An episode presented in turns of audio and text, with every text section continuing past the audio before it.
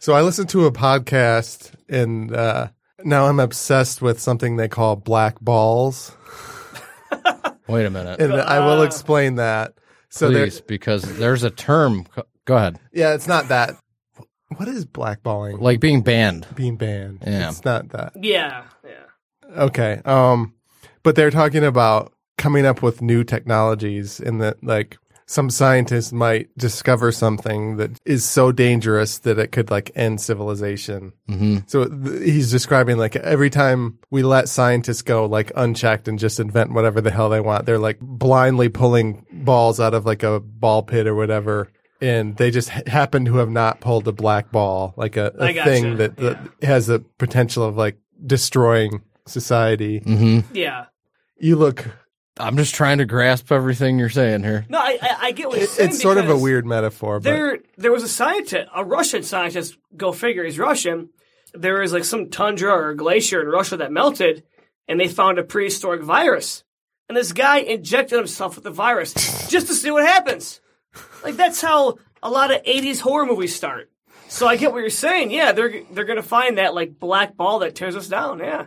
But like nuclear, they don't. He doesn't consider that a black ball because not everybody in his garage can like mine uranium and build a nuclear bomb. It's like you need like a big government to do it, and so it's not an obvious black ball. But if you figured out like a way to create nuclear fusion based on like hydrogen, because hydrogen is everywhere, mm-hmm. that like anybody in his garage could build, like what are the odds that nobody's gonna do it? Like once that information is out there, we're all fucked. So that's like a black ball, a way that to use like what you could buy at Walmart to build a fusion bomb.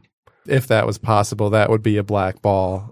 Or they're talking about like DNA editing and like virus stuff. Like there's a thing called CRISPR. It's been on the news here and there about editing DNA, and they have companies where you can just anybody can like order a DNA splice operation for a couple hundred dollars, and they'll do it.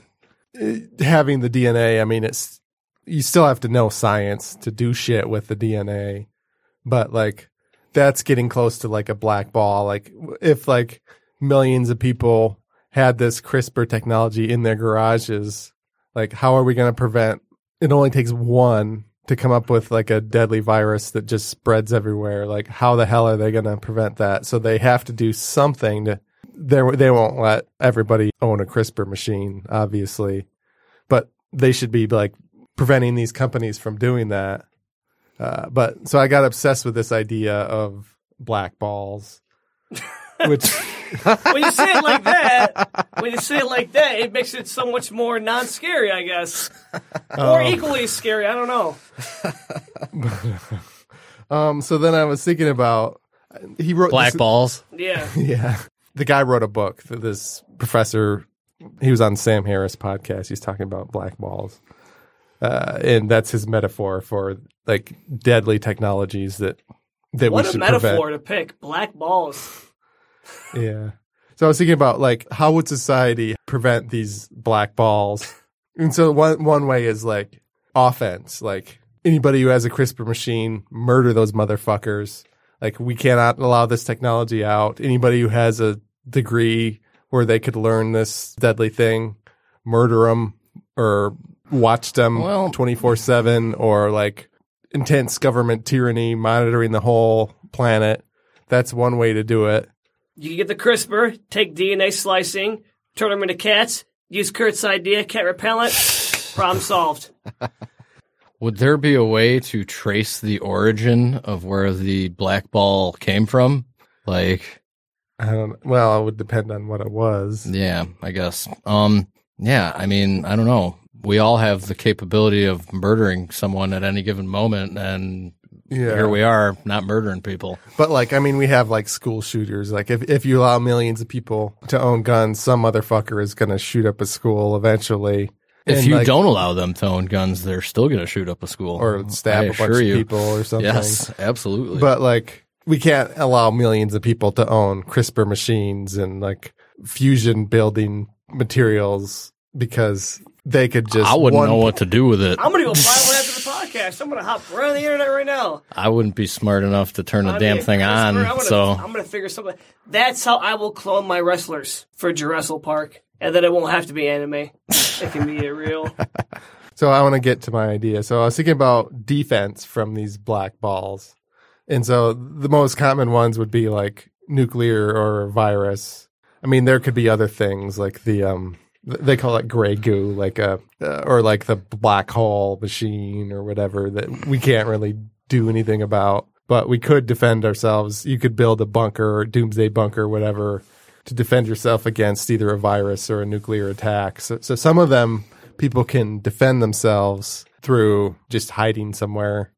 Uh, but I don't like the idea of doomsday bunkers because, for one, not everybody in the world can own a doomsday bunker in the middle of nowhere.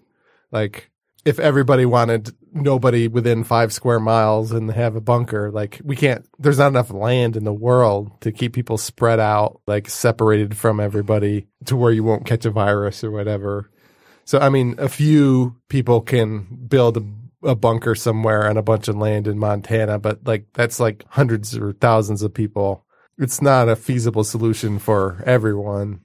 The other thing is, I wouldn't trust the guy who sold me the doomsday bunker that it'll actually work because pretty much everybody who sells anything is a liar and a thief. Unless you can prove them otherwise in any field like nutrition, diets, and like things where it's not obvious if a thing works or not. It's just full of scam artists and assholes and like people who maybe are have good intentions but they're idiots. They don't know how to build a bunker that's resistant to radiation because it's some guy with a beer gut and a Bible and like uh, fourth grade education or whatever. Like, not saying they're all like that, but a lot of them are. So, I mean, how do you know if the guy selling you the doomsday bunker if it's really resistant to radiation or fire, nuclear bomb attack, whatever? And so, my idea resolves this problem. I call it the apocalypse tiny house. And so, before we get to the tiny house, let's say you had like a radiation resistant suit. Like when they go to like Fukushima in, in Japan, you can like take a tour. They can put you in a suit and you can go to the radiation zone and walk around in a suit and you have like a radiation meter. You could buy a suit and you could go to like the doctor and stand in an x ray machine and you could test to see if that suit is leaking radiation just at the doctor's office. You could do the same thing with a tiny house. You could build like a warehouse somewhere or you can just wheel the tiny house in every year or two, get it tested with the x-ray machine to see if it's leaking radiation. Uh, so you could like prove that it worked. Same thing with fire, like for a nuclear bomb attack. You could have like a car wash, but with fire instead of water. Just, just fire. Sounds like just, hell.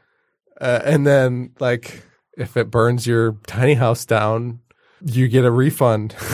you wouldn't be in it at the time, hopefully. that sounds like a cool music video. It does, yeah.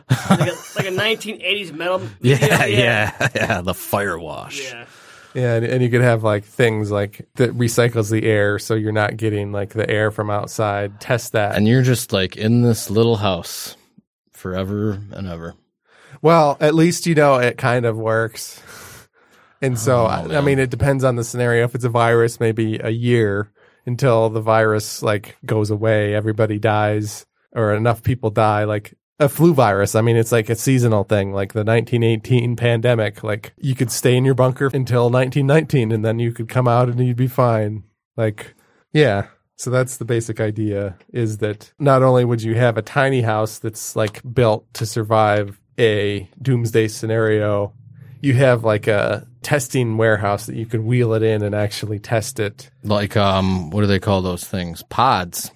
The, Yeah. Yeah. Could you custom make your own apocalypse tiny house? Like, could you like have like certain upgrades or whatnot? You know, like surround sound in there. Or... sure. Yeah. Why not? I hope so, man. If I got to spend a year in there, I want everything. And then um, one thing that I wanted to add there, there's a thing I read on the internet. I think they're calling it the Tetris effect.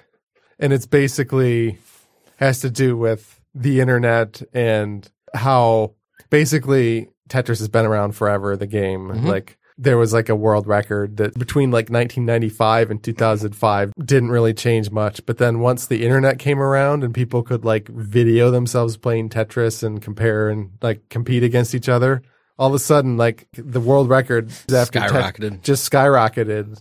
I believe that.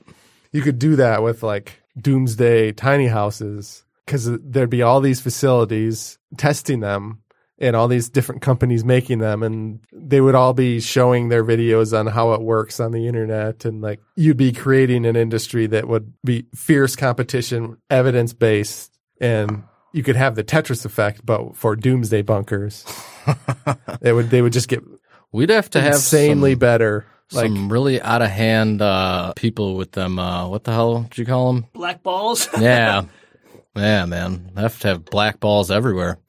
a third black ball, even. Black balls just hitting you in the face. Yeah. And Right on the chin. like a repellent spray Yeah. for black balls like back to your I'm open minded, man. What if I want? What if I want a little black ball in my life? There you go. Yeah. 2019. The man. 2019, yeah. man. The hell. As long as it isn't the black sheds, I think we're okay.